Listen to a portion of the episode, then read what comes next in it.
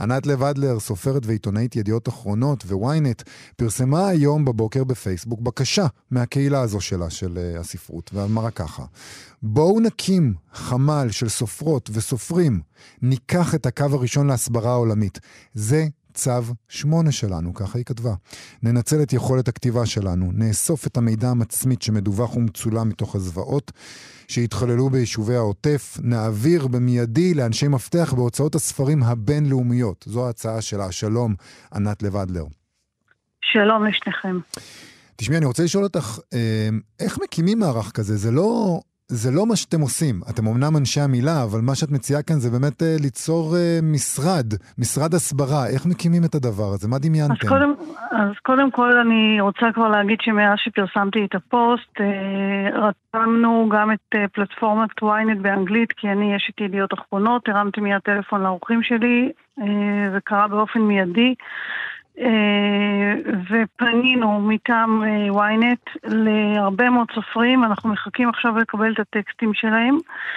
אה, ואנחנו נעלה אותם אצלנו, וזאת תהיה בעצם אפשרות לקוראי אנגלית בעולם להיחשף לטקסטים האלה שייכתבו על ידי סופרים, אה, ואני רוצה להגיד לך ש, שמתוך הדבר הזה כבר הבנתי אה, שהרבה מאוד סופרים שלנו עוסקים בעניין הזה אה, באופן שוטף ולא קמים מהמחשב, בין אם זאת נועה ידלין ויניב איצקוביץ' וינץ לוי וישי שריד ונועה מנהיים, כולם על זה, כולם יושבים וכותבים ומסבירים, ומה שאנחנו אומרים היום ב-ynet אנחנו רוצים את הטקסטים האלה גם אצלנו, כדי להפיץ אותם לכל העולם. את חושבת אבל שזה התפקיד שלכם בעצם, אה, בזמן הזה, של הסופרים והסופרות, להסביר בעצם... התפקיד של אנשי בארי לא היה להתר... לעבור פוגרום. ואנחנו יכולים uh, לעשות את התפקיד הזה. אין לנו ברירה, זה צו שמונה, עושים מה שצריך. זה לא עניין של תפקידים, זה עניין של כל אחד, כמו שאמרתם על הבחור עם האוטו, כל אחד צריך לקחת את הכלים שיש לו ולעשות את הכי טוב, כי עוד מעט uh, חלון ההזדמנויות שלנו ייסגר, למרות שהנאום עכשיו של uh, שר החוץ של ארה"ב היה מאוד מאוד מעודד, והוא דיבר uh, uh, דברים שיכולים לתת לנו uh, מרווח נשימה לגבי דעת הקהל בעולם. אבל אנחנו יודעים איך הדברים האלה עובדים, אנחנו יודעים גם איך הרשת עובדת, כל אחד חשוף לפיד של עצמו, האלגוריתם דואג שנראה את מה שקרוב אלינו, נכון. אנחנו יודעים שקיימים במקומות אחרים, אם אנחנו ניקח עכשיו את, ה, אה, את הטלפון שלנו ונפתח אותו אה, בארצות הברית, אז זה, זה ייראה אחרת לגמרי.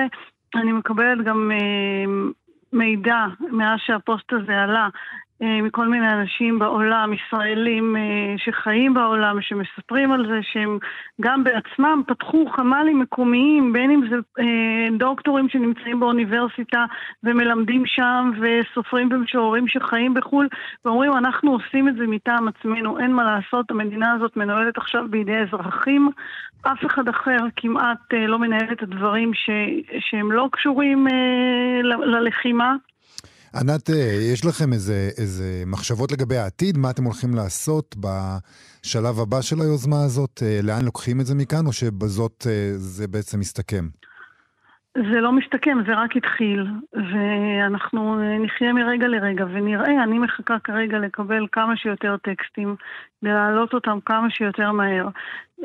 וזה מצטרף למאמץ של כולם, זה לא, כמו שמאיה שאלה קודם לגבי התפקיד, זה לא שאנחנו עכשיו עומדים בפרץ ונציל את העולם, אבל אנחנו לפחות נוכל לתרום את התרומה הקטנה שלנו, אה, ואם נשפיע על אה, דעת הקהל בצורה כלשהי, אז אה, בכך שכרנו. את, סליחה, יובל, את, אתם מתכוונים לתרגם גם בעצם? אולי אתם צריכים לצרף מתרגמים? זה לא, לא, לא, זה לא עניין של תרגום. ynet באנגלית, יש לנו אתר של ynet שהוא באנגלית. Mm-hmm. זה מגיע כבר בשפה האנגלית, וזה יוצא החוצה.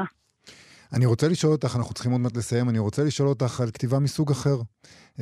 את סופרת. Uh, בדרך כלל אתם לא יושבים וכותבים uh, חומרי הסברה. יש מקום גם לכתיבה אחרת אצלך כרגע? אז אני יכולה להגיד לך שאני חלק ממערך המנחים בסדנאות הבית של אשכול נבו ואורית גידלי, וזה מה שאנחנו עושים בעצם משלשום. אה, יש בכל אה, ערב אחר צהריים אה, מרחב כתיבה. Mm. יש עשרות אנשים שמשתתפים במרחב הזה, שפשוט נכנסים וכותבים.